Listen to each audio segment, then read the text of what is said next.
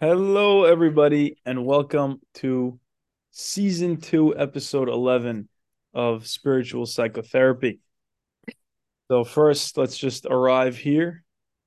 Arrive now if you're here in person or on Zoom, or if you're listening to the podcast, just arrive where you are. So, this past week I was able to listen to in the past couple of weeks some of Jon Kabat-Zinn's book, uh, Wherever You Go, There You Are. Um, really beautiful book about mindfulness. I'm in the, in the beginning of it, but a couple of quotes that that really struck me from him. He says, "When I was a student, it drove my family and friends crazy. Sorry, when I was a, a, a Buddhist student, he's saying. But when I'm a Buddha, nobody's upset at all. Right. So when we go around telling everybody, oh, I'm a Buddhist or I'm a Buddhist student, and we're seeking some kind of validation of, about this, or if we're seeking some kind of praise about this, that's the kind of thing that's going to drive everybody crazy. But the point of Buddhism is not to be a Buddhist student. It's to realize right now that you already are the Buddha. And when you sit in meditation, like we always say, in terms of trying to polish that brick into a mirror, that's never going to happen. The point is not to become something, but rather to realize that while you sit in meditation, that's just how the Buddha is sitting right now. As Alan Watts would say, if you're whatever you're doing, just do that mindfully. Mindfully, if you're smoking a pipe, just smoke the pipe. Um, and he says another beautiful thing: a meditation means learning how to get out of this torrent, sit by its bank, listen to it, learn from it. So it's the ability just to step outside, to step outside of the torrent of the river of life, and just to be present, and just to notice, almost as if you're sitting on the outside of it. And then he he actually references this story about Huineng uh, that I think is is really uh, a, an amazing story because in a lot of ways it it tells all of our stories. So I'd like to read with you uh, the story of this guy Huineng. Um, he lived, uh, I think, let's see what year it was. Um, he lived uh, from February 638 CE till August of 713 CE, so about 1500 years ago. Uh, and you know, this is from well-known documentation of Huineng's life. So, according to Huineng's autobiography in the Platform Sutra, Huineng's father was from Fanyang, uh, but he was banished from his government position and died at a young age. So Huineng was orphaned at a pretty young age. Huineng and his mother were left in poverty and moved to Nanhai, where Huineng sold firewood to support his family. One day, Huineng delivered firewood to a customer's shop where he met a man reciting the Diamond Sutra. And we've referenced the Diamond Sutra here before. It's an amazing conversation between the Buddha and his student about the diamond that cuts through illusion. So it says, on hearing the words of my mind opened up and I understood. He inquired about the reason that the Diamond Sutra was chanted. And the person stated that he came from the Eastern Meditation Monastery in a certain district of the province of Chi, where the fifth patriarch of Zen lived and delivered his teachings. Huineng's customer paid his 10 silver taels and suggested that he meet the fifth patriarch of Zen. So, because he was so excited about this, they said, you know what, we're going to fund you to go and meet this Zen patriarch. So Huineng reached uh, Huangmei 30 days later and expressed to the fifth patriarch his specific request of attaining Buddhahood. Since Huineng came from Guangdong and was physically distinctive from the local northern Chinese, the fifth patriarch Hongren questioned his origin as a barbarian from the south and doubted his ability to attain enlightenment. So it's like, yo, what do you know? You you have no capability of being like us, of being enlightened. Huineng impressed Hongren with a clear understanding of the ubiquitous Buddha nature in everyone, and convinced Hongren to let him sit, to let him stay. The first chapter of the Ming Canon uh, of the Platform Sutra describes the introduction of Huineng to Hongren as follows. All right, so this is their conversation. The patriarch asked me, Who are you and what do you seek? I replied, says Huineng, Your disciple is a commoner from Jinzhou of Lingnan. I have traveled far to pay homage to you and seek nothing other than Buddhahood. Ah, so you're from Lingnan and a barbarian. How can you expect to become a Buddha? asked the patriarch. I replied, Although people exist as northerners and southerners, in the Buddha nature there is neither north nor south. A barbarian differs from your holiness physically, but what difference is there in our Buddha nature? Huineng was told to split firewood and pound rice in the backyard of the monastery and avoid going to the main hall. So they said, We'll let you stay, but you're going to have to be like Cinderella in a way. You know, stay in the back and uh, don't let anybody see you and just do some menial work for us. Eight months later, the fifth patriarch summoned all of his followers. Hey, Beruchim Abayim. Perfect timing. Wow. Always perfect timing. There's no such thing as not perfect timing. Wow. All right. Double trouble this time.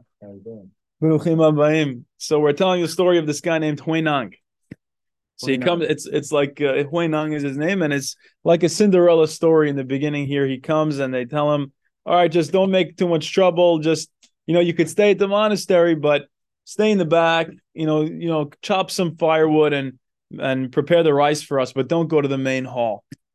So eight months later, the fifth patriarch summoned all his followers and proposed a poem contest for his followers to demonstrate the stage of their understanding of the essence of the mind.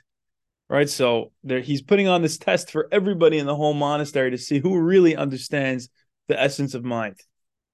He decided to pass down his robe and teachings to the winner of the contest. Right? So the, the, the person who's going to literally take on the mantle or the robe is going to be the one who demonstrates that they understood beyond anyone's understanding. All right, so who would become the sixth patriarch? Shenju, the leading disciple of the fifth patriarch, composed a stanza, but did not have the courage to present it to the master. Instead, he wrote his stanza on the south corridor wall to remain anonymous one day at midnight. Right, so the the, the head guy, who everybody thought was going to be the one to take over, he was too, you know, timid to present his stanza of his understanding of the true nature of mind. So he wrote it somewhere uh, and didn't want to actually present it. So he said he's trying to be anav. The other monks saw the stanza and commended it. And his stanza, uh, this Shenju guy, his stanza reads as follows The body is the Bodhi tree, right? The Bodhi tree is the tree under which the Buddha became enlightened. So he's saying the body, your body, is the Bodhi tree. The mind is like a bright mirror's stand. At all times, we must strive to polish it and must not let that dust collect. So he's giving a very traditional answer as to what does it mean to be a Buddha? It's to constantly polish the mirror of the mind and to realize your body is like that under which the Buddha is always becoming enlightened. It's the, the vessel for the mind. And your job is to constantly polish this mind so that no dust will collect on that mirror of your mind. The patriarch, however, was not satisfied with Shenju's stanza and pointed out that the poem did not show understanding of his own fundamental nature and essence of mind. He gave Shenju a chance to submit another poem to demonstrate that he had entered the gate of enlightenment so that he could transmit his robe and the Dharma to Shenju. But the student's mind was agitated and could not and he could not write one more stanza. Right, so he felt dejected after this first stanza that he wrote was rejected. So he said uh, he kind of took himself out of the running for now. Two days later, the illiterate Huineng, right, the protagonist of our story, so this guy Huineng heard the stanza written by Shenju being chanted by a young attendant at the monastery and inquired about the context of the poem. So he can't himself even read, but he, he got somebody to read it for him. The attendant explained to him the poem contest and the transmission of the robe and the Dharma. Huineng asked to be led to the corridor where he could also pay homage to the stanza. He asked a low ranking official named Zhang Riang from Zhengzhou to read the, the verse to him and then immediately asked him to write down a stanza that he composed. So he says, Ah, I think I figured this out. I have a response stanza to what was written by the original student. So we have a few different versions, but I'll read you the most popular version. So this is his response to the stanza that everybody was commending. So here's what um, uh, what he wrote. Huineng, what Huineng wrote. Bodhi originally has no tree. The mirror has no stand. The Buddha nature is always clear and pure. Where is there room for dust? So this is very much a response clearly to that original uh, stanza that was written. But he's saying, where could there be any dust? There is no separate mind anyway. There's nothing upon which dust can settle. So what happens? The followers who were present were astonished by the work of a southern barbarian. Being cautious of Huineng's status, the patriarch wiped away the stanza and claimed that the author of the stanza had not reached enlightenment. Right. So the patriarch was afraid of the pushback that would be given. Yeah. Patriarch is like the guru of the monastery. He's like the head guy. So this guy knows that what he wrote was pretty damn spot on, but he's afraid that this is going to create a revolt almost. However, on the next day, the patriarch secretly went to Huineng's room and asked, Should not a seeker after the Dharma risk his life this way? Then he asked, Is the rice ready? Huineng responded that the rice was ready and only waiting to be sieved. The patriarch secretly explained the Diamond Sutra to Huineng and when Huineng heard the phrase, one should activate one's mind so it has no attachment, he was suddenly and completely enlightened and understood that all things exist in self nature. The Dharma was passed to Huineng at night when the patriarch transmitted the doctrine of sudden enlightenment, as well as his robe and bowl to Huineng. So he's giving him the mantle in secret because he knows that the other people would kind of be jealous and angry that a southern barbarian merited to figure all this out. Take care of yourself. Save. So sorry, he says to him now. Uh, he he told Huineng, "You are now the sixth patriarch. Take care of yourself. Save as many sentient beings as you can, and spread the teachings so they will not be lost in the future." Sentient is human. Sentient is any being that has self consciousness. So it could be some, you know, it's it's a question if certain types of animals might be, or if everything might be. But the teaching in Buddhism is all sentient beings, whatever that means. So he gives him the mantle, he tells him, save as many sentient beings as you can. He also explained to Huineng that the Dharma was transmitted from mind to mind, whereas the robe was passed down physically from one patriarch to the next. Hongren instructed the sixth patriarch to leave the monastery before he could be harmed you can stop at Huai and then ride yourself at Hui. Hongren showed Huineng the route to leave the monastery and rode Huineng across the river to assist his escape. Right? So he's physically taking the student across the river.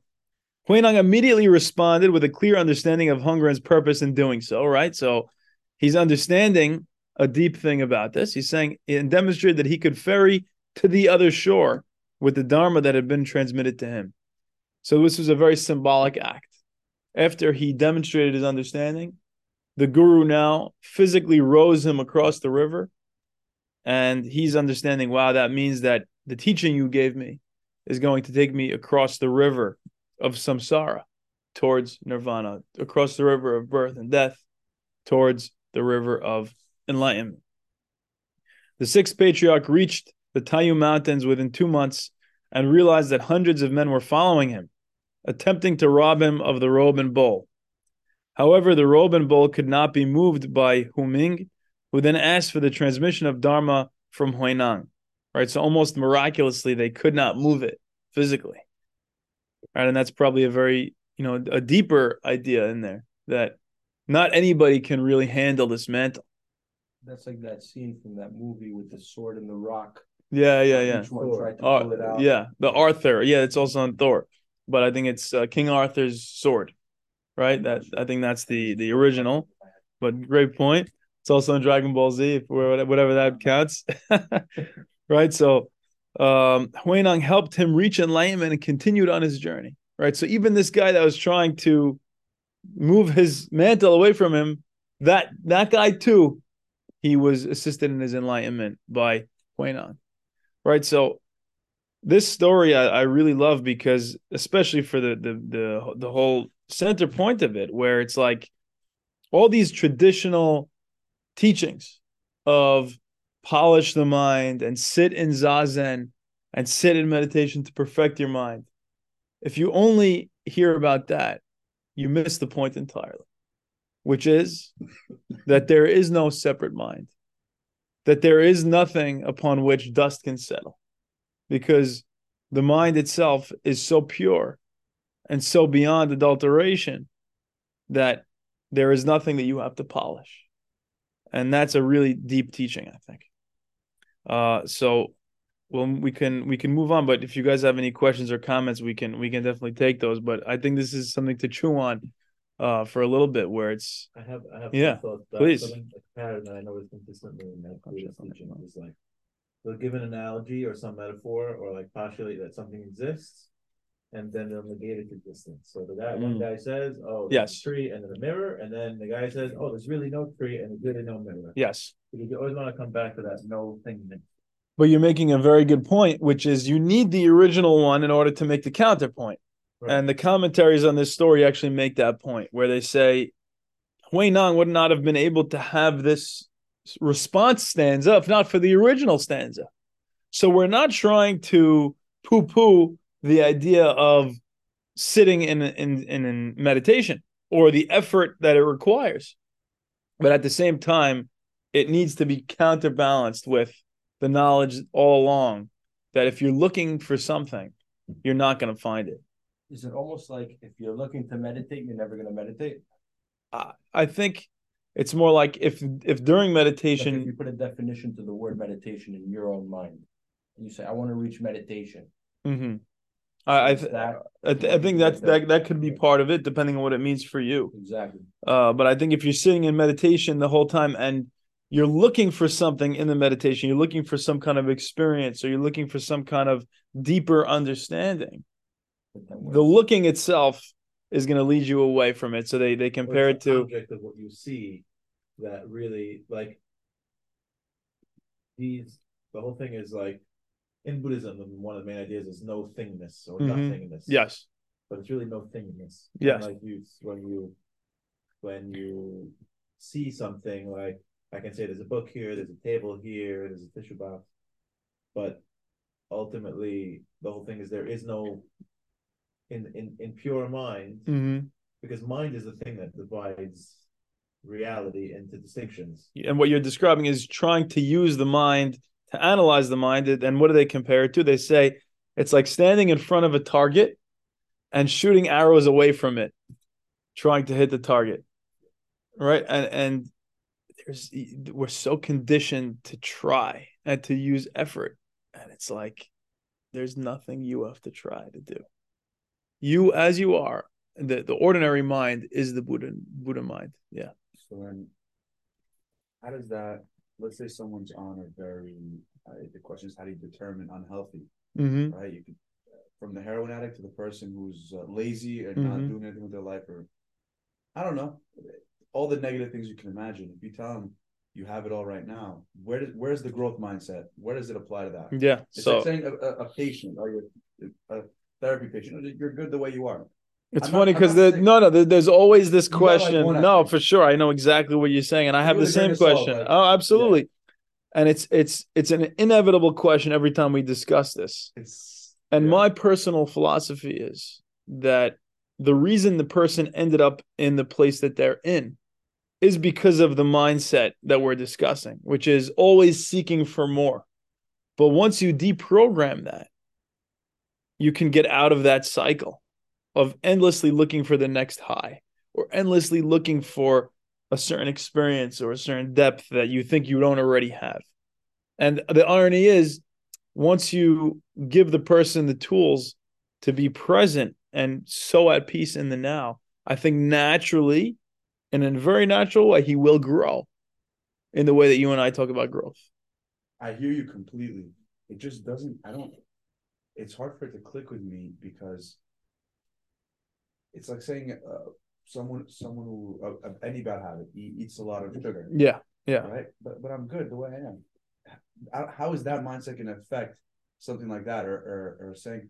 Because I if know you think about yeah, what I, what I need a Yeah, little yeah, more for. no. I have everything. yeah, yeah. So Which I do have everything. I agree with that. I I'm not- think I think you're naturally gonna want to get saying? do good things. I- But yeah, I feel you. I agree. yeah, yeah. the response like- that you can get from like also from Asian religion because I think it's something like doing while while not doing. For example, the book Zen and the Art of uh, Archery. archery, Zen and motorcycle making two different books. But the main idea is like to get into this state or like a flow state where you're you're doing something, but you're in such connection with being that there's no thing that you're doing. You know what I'm saying? It's like Yeah. it's like when you're doing the when you you'll have the best aim when you're in that state, or you play the best basketball when you're in a flow state. You know, you don't even think that I'm playing basketball right now. You're you're when you're making all those shots and whatever you're in that groove. That's like when you're in the the no thingness kind of state of mind. You, you you're not really thinking, oh, I have the ball in my hand. You're less self conscious, and like it's like that kind of state that you want to be in. So it's not about not. It's not that. It's not necessarily that you have nothing to do, it, but just that when you do something, just know there is no thing that you are doing. In a way. That's a great explanation. Yeah, No, we, it's beautiful, and I love the, the beautiful. flow thing. But to get into that state of flow, you have to have thought. I want to play basketball, or it's it's. What brought you there? How does it? How does it blend with a growth mindset, or, or does it contradict with a growth? I don't think it has to contradict in any way, and I think that you you will naturally want to grow in in layman's terms, grow, but it'll be the outward appearance of growth with the inner feeling of I've already arrived. Got it. That's the irony of it, and it's not something that could really be put into words. But that's my best explanation. I can't put it into words because I'm Yeah. listening. Because I I resonate so much with Yeah, yeah, yeah. present, but then I'm like, so I heard someone say, but like, someone said this comment to me like, oh, yeah, but I'm good exactly the way I am, and Mhm. I'm thinking, like, are they gonna ever? The point of this is not as an excuse to be complacent and not and as, Exactly. as an excuse. Complacency and And I I think think it could be- complacency is a is really stemming from a lack of real true good feeling about where you're at now because if you really were at peace with where you're at now you wouldn't have to say the words I'm perfect the way I am. The only reason you're saying the words to reassure yourself is because you know that you're not at peace. You know the book The Unearthed Soul by Michael Singer? Yes. Untethered. The Untethered Soul, yeah. Untethered Soul. It just pieced together the whole book for me. Wow. I'm glad. Because he went from being somebody that was thriving for business, Mhm, right? yeah. He went to school and learned computing. Yeah, And exactly. then went on some sort of sabbatical, Yeah. right, to Mexico and started meditating. Mm-hmm. And his meditation led him to a billion dollar success. It's an amazing But not because he was looking for it. Mhm. It just came to him. He That's did. a great example. And then So- at the end, yeah. Yeah. you should read the book. I will. Fantastic. Yeah. As far as the, uh, I mean, it, if someone's happy with how they are, they're obviously not going to take up medication because they're not seeking anything. So I don't even understand what what the issue is. The whole, the only people seeking meditation or or enlightenment, you know, I mean, usually you feel you feel like there's something missing or something un, uh, unfulfilling in your life, or Well, you know, I I, I or agree. I agree that here in the West, you know, when it becomes something that like, you know, you you are struggling in your life and then you take upon yourself meditation in order to deal with that, you're for sure correct. But I think the the irony is that especially in the East, but also for some people, I think once you get to a certain place in the West, you realize that you're meditating. It might start off like mitoch shelo lishma ba lishma. It starts off, eh, you know, eh, for the purposes of secondary gain. But then once you meditate enough, you get to this place of realizing I'm meditating this way not because I am seeking something, but I sit as such because this is the way that the Buddha sits. That's the key. And so so let's let's Yeah, actually but then you already, but then you Yeah. already found something at that point. I don't know. I don't think people learn something for no reason. Um, sometimes maybe you're just curious.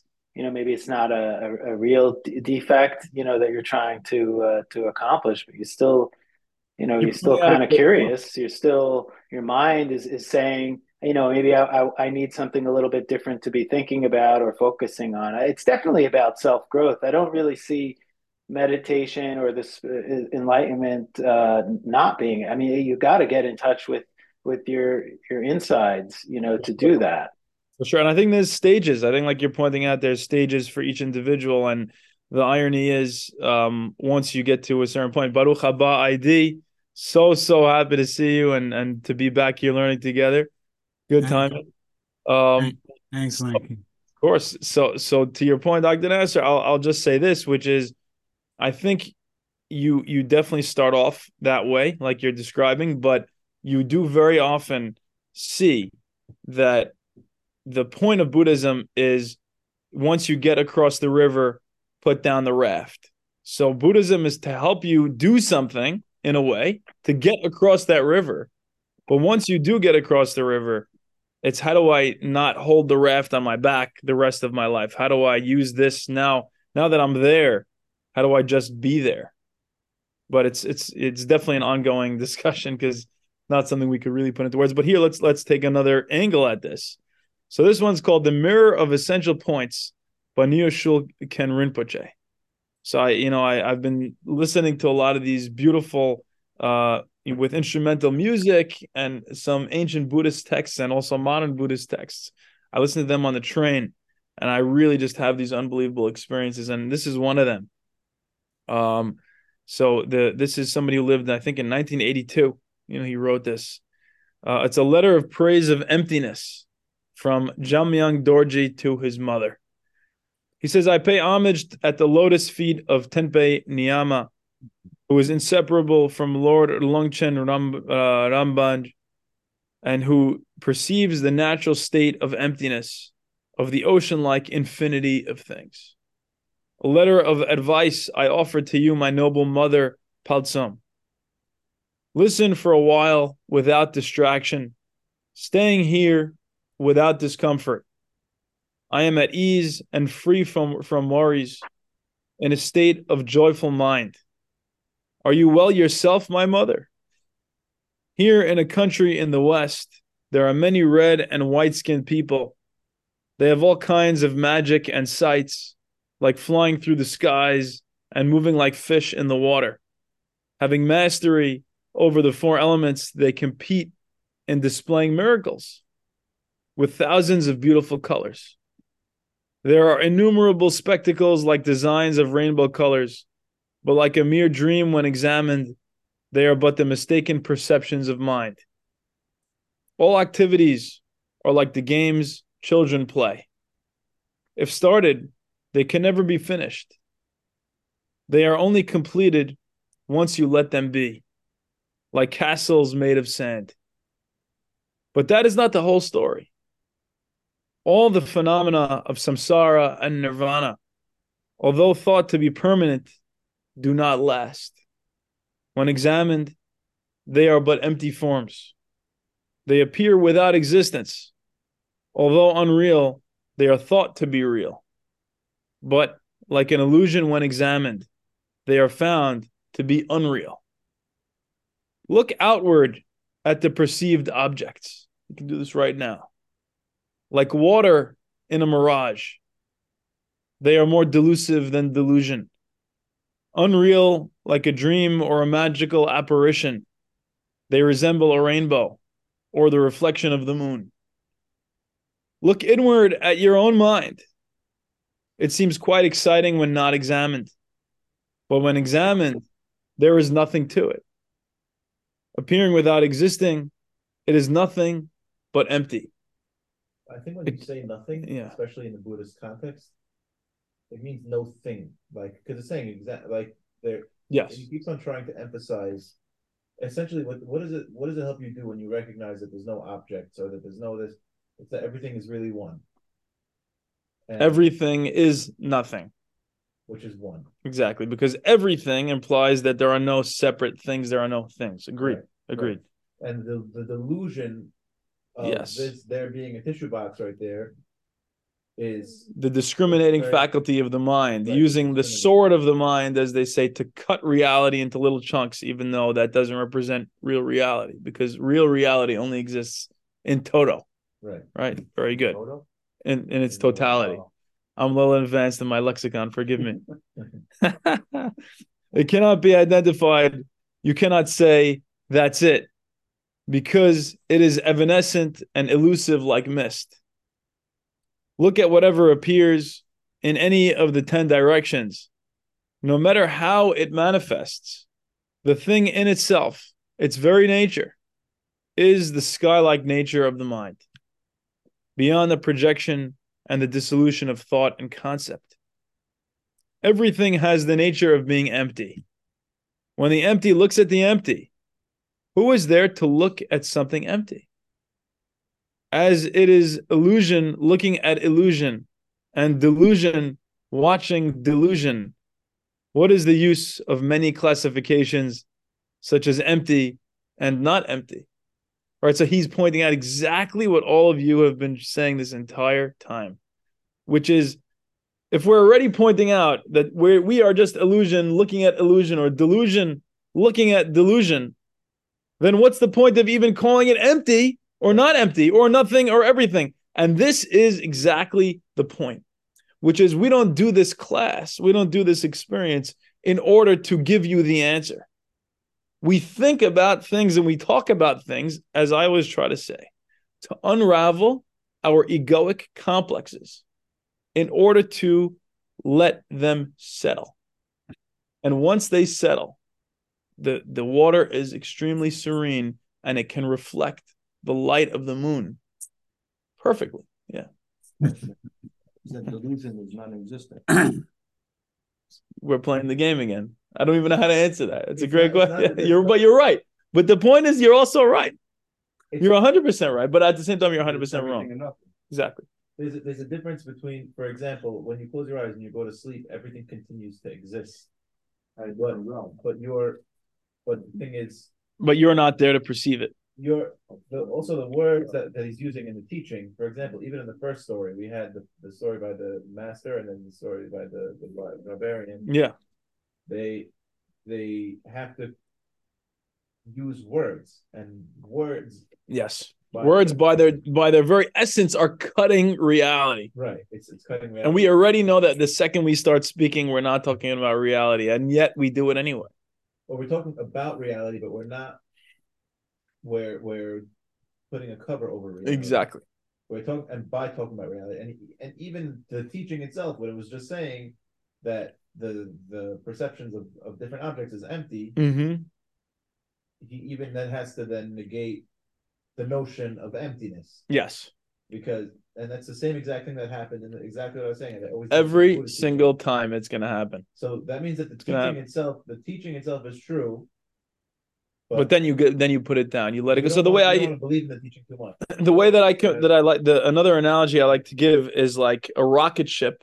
You know, when the rocket ship leaves the stratosphere or whatever level of the atmosphere, and then it it lets go of the rocket that let it into the stratosphere, and it just continues on in and of itself. But it lets go of that which propelled it to that point. So you have to have that ability in Zen and in meditation and in all of this. And then the barbarian would say, "But there is no rocket from which." exactly and and that's what you realize when you when you get there you realize there was no there was nothing propelling and there was nothing to be propelled It almost seems like it's like a state of consciousness or awareness or I don't, there's no words to describe it. Yeah. It's just being. we're gonna we're gonna jump to alan watts in a minute but that's the point is is is that's why it's it's like god is the ultimate joker Mikey, Okay, id i know you missed it man i missed it too and i missed you I miss you too. It's- I could use you. I could use you tonight. That's why I jumped on. Hundred percent ID. I'm so happy, man. Really, we're gonna we're gonna get very Jewish tonight. Also, we're gonna get heebie-jeebie in a minute. Right? I could use I for for my refuah. I could use. it. Hundred percent ID. I'm so happy you're you're feeling better. Really, Baruch Hashem. Thank you. Alhamdulillah. So, Uh, so, so yeah. I just, I just want to jump in. So, two things. Yeah. So, all these motivational or, you know, all these, whatever you want to call them, uh, thought leaders. I like to call them thought leaders to be safe. Yeah.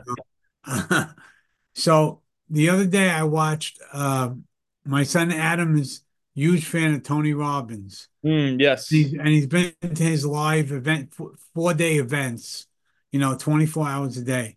So he did a, he did a live free event the other day, virtual, and I watched it three days in a row, three hours a day. Wow. Yeah. And the guy was totally ama- two million people watching it, Mikey. Two Um, million watching it. And and he was phenomenal. But let's say he's Adams, Tony Robbins is Adams' guy, Wayne Dyer is my guy. You have the Tao, you have this, you have the Rambam, you have Don't get me wrong. We know when I'm in, in medical school or, or you know when I was studying for the MCAT, I was listening to like Les Brown every day. When I was studying for Right. boards, I'm listening to like David Goggins and Joe Rogan, all these guys. so would you say needed that oh, all. I needed to, and Jordan Peterson, whoever it is. Right. So would you say all these guys are really parallel, or do you think that the search is infinite, or do you ever arrive? I th- I think this is an amazing point because because I agree with you that we we need sometimes when we, there's avodah la'asot, when there's stuff to accomplish, we need the drive. We need the guy that's not going to talk about you know the emptiness necessarily in that moment. We probably need somebody to light a fire on there behind and say, "Go and get what you need. Go save the princess. Go slay the dragon." Jordan Peterson, we we need that. I need that. I can't listen to to just Zen meditation if I need to go out and battle for something. Right. But at the same time, I don't think that that means that I need to abandon Zen. So this is the point: is that I think Zen infuses everything we do. So while I'm listening to Alan Watts, sorry, or while I'm listening to Jordan Peterson, while I'm listening to a David Goggins or a Tony Robbins, I can listen mindfully and notice how excited I'm getting and notice how motivated I'm getting. Just like I notice anything else. It's really just about being present. That's why I tell people Zen is not telling you what to do. It's telling you whatever you're doing, notice it. Also, there's there's a distinction between intuitionism and analytical. Yes. mind. So so the, the intuition, intuitionism is very much like you're not using the analytical mind Mhm. to do what you're doing.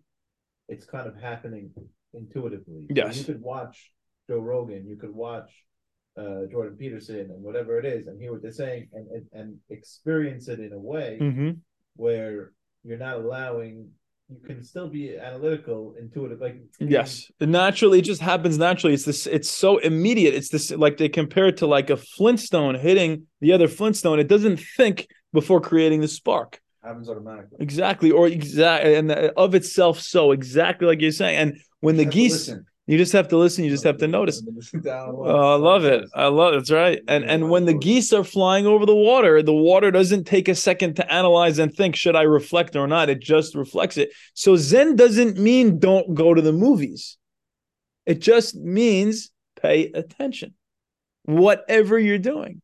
And I wouldn't encourage you to do evil things because uh, according to a lot of the no, the noble eightfold path and a lot of these things, those things will take away your ability to focus but you within reason can say all right i'm going to do whatever i'm going to be doing and i'm going to try to notice whatever i'm doing. And sometimes that includes evil things but you know the more you try to convince yourself that you're not doing evil or justified or whatever the worse it'll be. So just notice i'm doing an evil thing right now. Let that go and then come back to the path. Right? So so i think uh let's let's pause here with this. Um id you had another point? No, I'm good. Amazing because you you I everyone today tonight is participating so perfectly in my opinion. It's not even an opinion. It's just it just is the way it is, and it's I love the the symphony that we're creating tonight because we're we we all feel this. We all feel the two poles of it, and when Zen is put in one way, we we we need to react with the other pole, and when it's put in the other way, we need to react with the other pole. And it's a constant ping pong game, and that's why we began with this story of the first guy made his stanza, And then Huineng responded with his stanza, but you needed the first one for the second one to be there. We constantly play this game with each other and with our with ourselves. It's like a thermostat that wants to be at 71. It needs to go a little bit too high and then a little bit too low and then, and then just right. And that's what we're constantly doing all the time is balancing between the masculine and the feminine and the yin and the yang all the time. Yeah. The, the beautiful thing about all these guys is that their message is is there's there's no time zone on their message. It's infinite. It works forever. It's like if I I listened to Dyer for 40 years. Yeah. And everything he says has so much impact. Like his key thing is like you talk about, you know, getting to a goal or whatever. His is you'll see it when you believe it. You Hmm. know, I love you it. know, you know, uh, you know. As we always quote, when you change the way you look at things, the things you look at change. That's his classic, yeah. That's The best. his- The best. Yeah. No, then he also says everybody's waiting for a miracle. I think he quoted Whitman or one of the great uh, says, "Yo, everybody's waiting for a miracle. You don't understand that every second of your life is a miracle." That's Zen. That's literally Zen. Yeah, yeah, Hundred percent. Is that everything is a miracle in this moment? It's a way of putting it. I mean, somebody might say, "Well, then nothing is a miracle," and that's true too. But at the same time, everything is a miracle if you experience it that way. Every moment.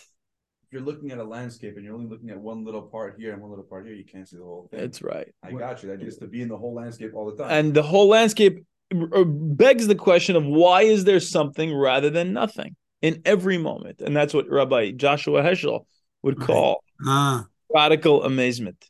Mike, every- Mikey. What I'm reading Maimonides books about, about. I have a book about Maimonides. So maybe you could, or the guys on, on you know on the screen or in the class, Yeah.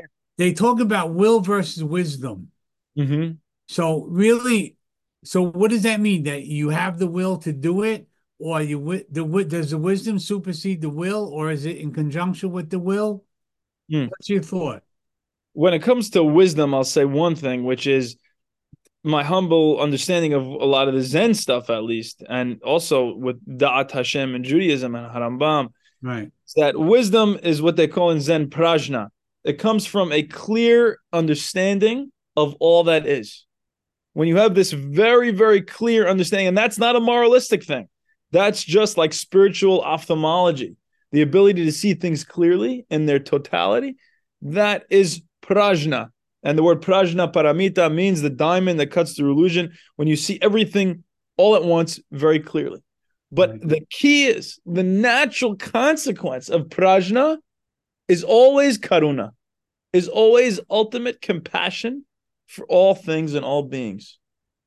And that's totally natural. You don't have to try to be compassionate. And I think that's where the will comes in. That's the, the other part of your question, which is once you have ultimate wisdom, your will is going to naturally align with the will of God Uh, do things that are in line with karuna, with compassion, with hesed. I think that's why with the Sefirot, it starts with keter and the wisdom of the crown, and it goes to Chokhmah and Binah, still with wisdom, and then it, it goes into all these other things with hesed and gevurah, and that's all the compassion that is flowing from the wisdom. In in Sefer Yetzirah gives a great analogy for uh, the difference between um, Chokhmah and Bina and Da'at. Yeah. It basically says um, the level of Chokhmah is like water, Mhm. undifferentiated, and then Bina and Da'at is it's uh, so it's basically pipes that channel the water. Yes. and I forgot which one is which, but I think Bina is the like the substance Mhm. of the pipes, and then the Da'at is the is the path that the Uh-huh. water Beautiful. takes. right, right, nice, nice. No, it said it said in Zohar in one of the things of one of the books I read. It said with Choch- it was a beautiful thing. I read it to you a couple times. Yeah, yeah, yeah. Uh, Chochmah and Bina are are two people that that never leave each other. Mm. Uh, and Chokhmah is like the male element, Bina is like the female element, and they both kind of sort to create the reality that we know, but you need Sun both. Like the sun and the moon, or like you need the light of that is generated by one to be reflected, and there's no there's the potential and the actual, the sperm and the egg. They're both needed to create reality in this moment. So I, wisdom yeah, is water. Understanding represents the pipes that channel it. beautiful because it, Uh, it, it contains it like the egg contains the sperm. Wisdom represents non-verbal thought, while understanding is its verbalizations. Wisdom and understanding are seen as being male and female, respectively. Woman, is, wisdom is seen as father, understanding as mother. Um, very- You know what? So so let's let's jump to Alan Watts quick, and then we'll get to the Zohar because you guys are yearning for it. Let's do a very quick Alan Watts. Um, Before the other one, sure? What I meant was Yeah. like the moon is the nurturing. You sleep at night. ah, beautiful, In the day, the sun is what gives you the strength and it powers everything. and it powers absolutely everything. Beautiful, amazing, So everything has to have a, hundred percent. It has to have nurturer and a power giver. absolutely, amen. A father and a mother, if you will, for sure. Um, so he's he's talking a lot about what we're saying here. He's saying uh, the hypocrites are those people who regard as good whatever the world claims is good, and regard as right whatever the world claims is right. When you tell them that they are men of Tao, then their countenances change with satisfaction. When you call them hypocrites, then they look displeased. All their lives they call themselves men of Tao, and all their lives they remain hypocrites. They know how to give a good speech and tell appropriate anecdotes in order to attract the crowd, right? So this is the, the trap that I can fall into if I know how to give a good speech. Am I really a man of Tao, or am I doing this just for the sake of the praise? That's Don't- exactly the same thing like the the hypocrites in uh, in the phrase "do as they say, not as they do." Yes. from, from Christianity. where they- Exactly. where they call the teachers. Exactly. Good. But from the very beginning to the very end, they do not know what it's all about. They put on the proper garb and dress in the proper colors and put on decorous appearance in order to make themselves popular, but refuse to admit they're hypocrites. Torn. Right. So, but this explanation of the man who is stupid in countenance and appearance and is wandering about as if he has lost his way and doesn't know anything, of course, it's based on the text in Lao Tzu where he says, The people of the world are merrymaking as if partaking of the sacrificial feasts, as if mounting the terrace in spring. I alone am mild like one unemployed, like a newborn babe that cannot yet smile, unattra- unattached like one without a home. The people of the world have enough and despair, but I am like one left out. My heart must be that of a fool, the muddled, nebulous, the vulgar, unknowing, luminous. I alone am Tao, confused. Right. So the reason I bring this up again is we've read this before, but I think a big part of this is to notice that it, it uncouples the the normal dopaminergic thing that's going on for us. So usually your pleasure principle is telling you seek out praise and push away blame. But once you become so self-fulfilled and self-sufficient in this manner and so at peace in and of yourself, you might appear from the outside like a fool because you're just floating around. You're just chilling. You're like cloud water. You're just drifting like the cloud and flowing like water. But the point is, that's not even going to bother you because you're already with it. You're already there. All right, so let's let's jump to the Zohar and we'll we'll we'll we'll continue this. I know there's a lot more to discuss in that regard, uh, but let's jump to the Zohar because uh, I have just I really want to finish this section because it's so beautiful and it really makes me cry every time I read this. Um, so we left off last time that uh, Rabbi Abba and Rabbi Elazar were still reeling from the beautiful experience they had with uh, Rav Haminuna Sava. And now Rabbi Abba Patah ve'amar, Rabbi Abba is going to say as follows, Manoah said to his wife, Manoah, the, the mother of Shimshon said to his wife, we will surely die for, for we have seen God. Right, so now that they have seen the vision of Rav Haminuna Sava, who they thought was this, was this Arab caravan or this Arab cab driver, now that they've seen him, they're, they're like, what if we're like Manoah? What if we should be afraid that we're going to die after having seen an angel?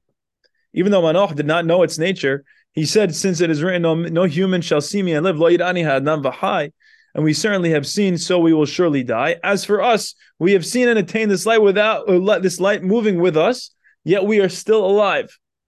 For the blessed Holy One, HaKadosh Baruch Hu sent him, sent him to us to reveal mysteries of wisdom. Happy is our share. Okay, so they're like, we're not going to die, it seems, and we're very fortunate that we had this wisdom. They went on. They reached a certain mountain as the sun was inclining. The branches of the tree on the mountain began lashing one another, emitting a song. As they were walking, they heard a resounding voice proclaim, Holy sons of God, dispersed among the living of this world. right? And that's actually a reference to the the souls like that of Rav Sava that are enlightening people who are still alive, right? So this voice is proclaiming, luminous lamps, initiates of the academy, assemble at your places to delight with your Lord in Torah. They were frightened, stood in place, then sat down. Meanwhile, a voice called out as before, proclaiming, Mighty boulders, towering hammers, behold the master of colors, embroidered in figures standing on a dais. All right, so this is a reference to a lot of different things. Uh, the towering hammers are a reference to uh, Rabbi Yohanan ben Zakkai, the master of colors, to Metatron, one of the head angels. Um, and it's it's just this very beautiful cacophony of different heavenly figures that are being invoked here. Enter and assemble. That moment they heard the branches of the trees resounding intensely, proclaiming, Kol Adonai Shover Arazim, the voice of Yod Kevavke breaks cedars. Rabbi Azar Rabbi Abba fell on their faces, immense fear falling upon them. They rose hastily, went on, and heard nothing. Leaving the mountain, they walked on. Right, so they just had this very intense mystical experience together. And it's very reminiscent, actually, if you remember, Masechet Hagigah Davyot Dalid Amud Bet, when we were discussing the, the, the part of the Mishnah that was talking about Arba'anich Nesuba Pardes. Right before that, we had a lot of Hakamim that were having a very similar experience on their way, experiencing the trees proclaiming and singing to God. So let's see how the story continues. Upon reaching the house of Rabbi Yosef, son of Rabbi Shimon uh, ben Lekonya, they saw Rabbi Shimon Bar Yochai and rejoiced. Note, Rabbi Shimon Bar Yochai has already died. And yet, clearly they are in a mystical experience because they are seeing him, quote unquote, in the flesh. And this is the father, of course, of Rabbi Elazar. Rabbi Shimon Bar Yochai is his name. Of course, he's one of the main people we've been talking about. Rabbi Shimon Bar Yochai rejoiced, saying to them, Indeed, you have traversed a path of heavenly miracles and signs. For I was just now sleeping, and I saw you and Benayahu ben Yehoyada, who was sending you two crowns by the hand of a certain old man to crown you. Right, so Rabbi Shimon Bar Yochai was saying, I was sleeping, ya'ani, I was dead.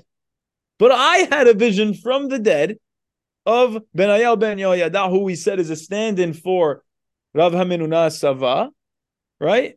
And he says, I saw him sending two crowns to you, two new teachings of Torah, one about Benayahu ben Yehoyada, and the other one about Shabbat, which we've discussed in the previous weeks. So he says, I witnessed that he that you were being taught this unbelievable teaching from Shamayim. This was certainly a path of the blessed Holy One of Hakadosh Baruch Hu. Further, I see your faces transfigured. He says, I see in your faces that you're different. Similar probably to Moshe Rabbeinu, whose face was glowing. The says, said, well, well have you said, a sage is preferable to a prophet. Hacham adif min navi. We see this uh, in the statement of Amemar and Baba Batra. They say a sage is preferable to a navi, right? And it's trying to emphasize that Rabbi Shimon's visionary power is unrivaled. It's used in the Gemara in terms of halachic power, because the prowess of halacha is in the hands of the Hacham, not in the hands of an Navi, but here it's used even more so, like the Hacham Rabbi Shimon, his visionary power is unrivaled. Rabbi Azad approached, placed his head between the knees of his father, and told him what happened. Right. So usually in ancient Jewish meditation, a form of meditation was to put one's own head in between one's own knees for a st- for in order to achieve a state of ecstatic experience. But here Rabbi Azad is putting his head between the knees of his own father. And you can think about how deeply beautiful and meaningful and symbolic that is in the context of a mystical experience. And who is his father? Rabbi Shimon Bar Yochai. Can't get better than that. So it's like somebody taking mushrooms and imagining themselves putting themselves at the feet or in between the legs of their father and saying, Dad, teach me. And he told his father what happened. Rabbi Shimon was frightened and wept. Rabbi Shimon Bar Yochai himself was so overwhelmed by the story that his son told him that he starts crying. And by the way, in the previous weeks, we've discussed the importance of the son saving or rescuing their father, like Abraham Avinu did for Terach by Abraham going on that journey courageously towards Eretz Canaan that his father had begun. and Lehavdil in the case of Pinocchio, going down and rescuing his father from chaos. So in a way here, after the death of Rabbi Shimon, his son is continuing on his legacy. And what does Rabbi Shimon say? Uh, uh, Yod Kevavke, he said, I heard what you have made, what you have made heard. I am awed. He quotes this from Habakkuk. This verse was spoken by Habakkuk when he saw that his death and was restored to life by Elisha. So now he's going to say, Elisha famously did CPR or somehow miraculously saved the son of an Isha Shunamit in Melachim.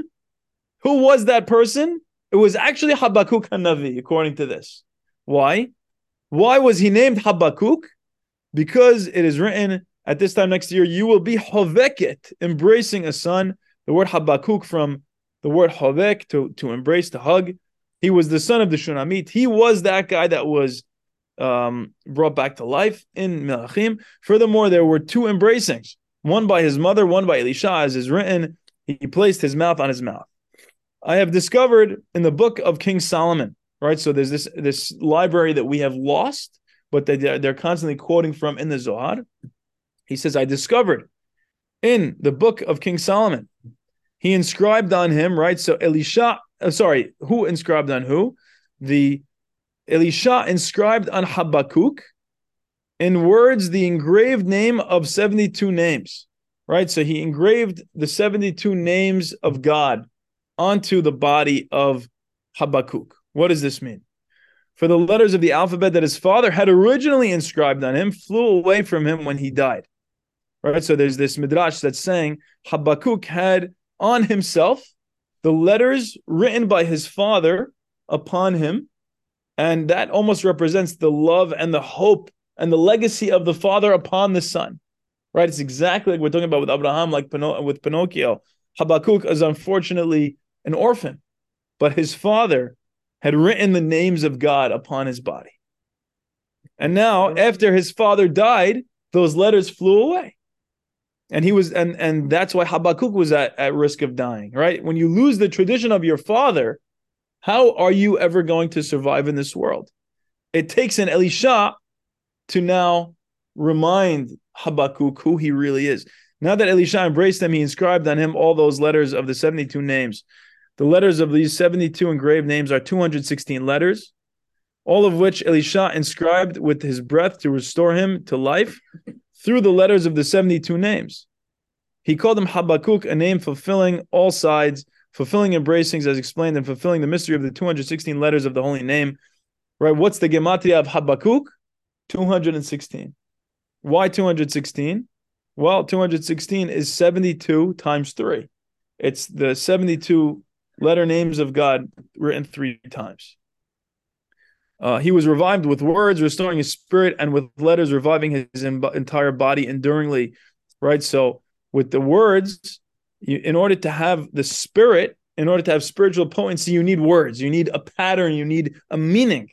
Also, But the yeah, is the only if you have a cube with the with side length six. Yeah. The the surface area and the volume is equal. It's the only one. amazing. It's a it's a mathematical, uh, almost like a perfect number.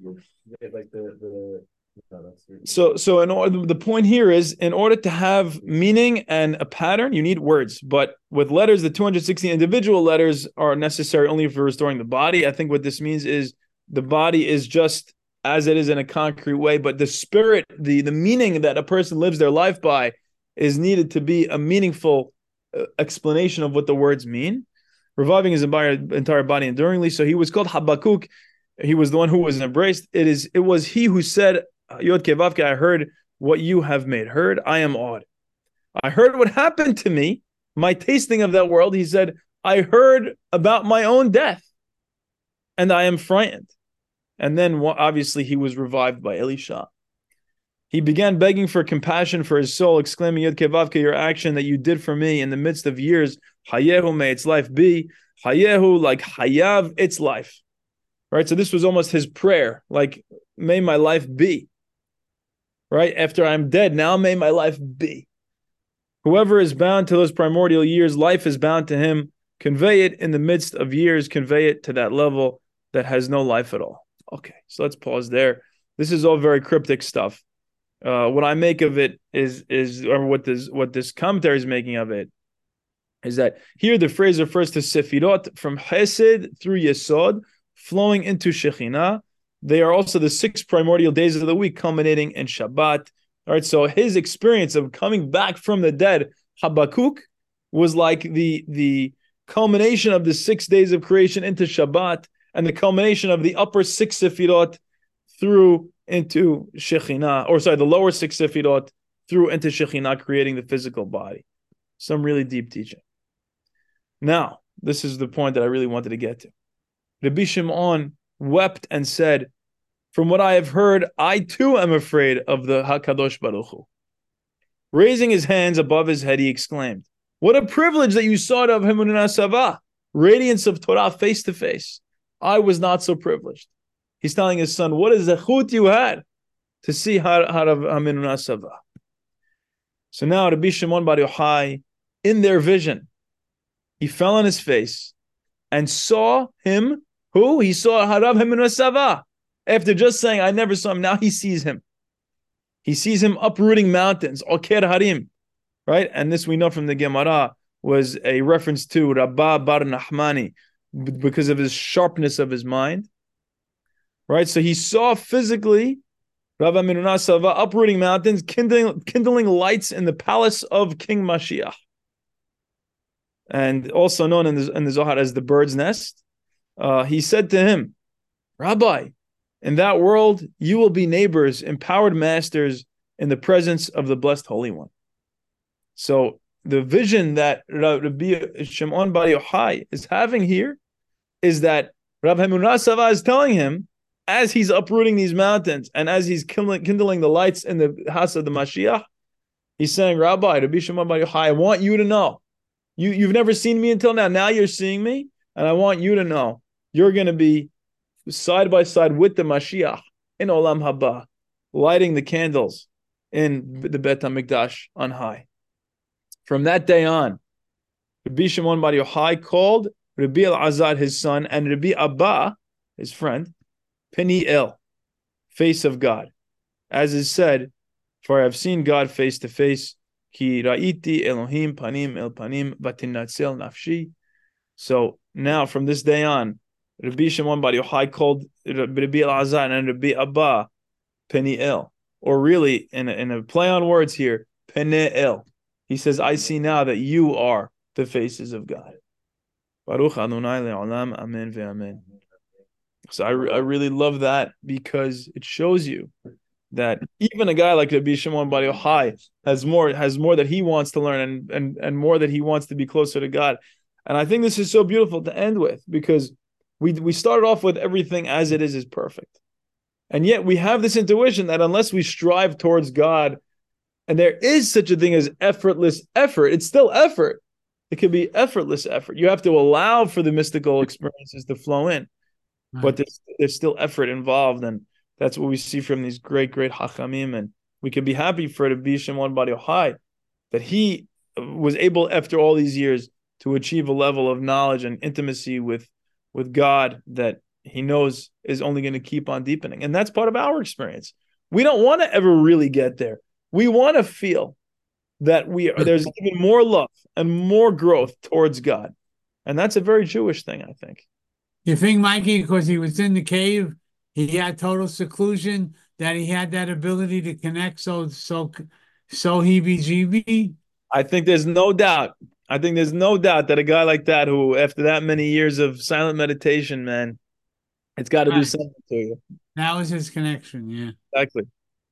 I love you guys. Really, what a beautiful class. I love uh, everyone's participation was the highlight for me today. Great. Thanks, Mikey. Awesome. Great to Thank you, Mikey. I love so much. If You're the best. I'm so happy you're feeling Thank well. You. Thank you. You made my I needed this tonight. Every Thank Shavua, you. every week, we should be learning together, Bezat Hashem, in good health and happiness. Okay. Thank you. Have a great yeah. week, everybody. Thank you, everybody. I'll see Thank you later. You. Bye.